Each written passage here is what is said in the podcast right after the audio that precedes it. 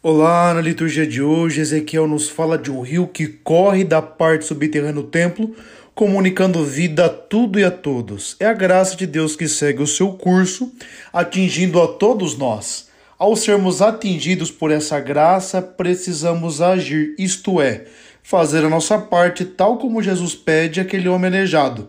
Levantar, isto é, sair da situação que estamos vivendo, pegar a maca, assumir a nossa história e andar, ou seja, seguir a nossa vida.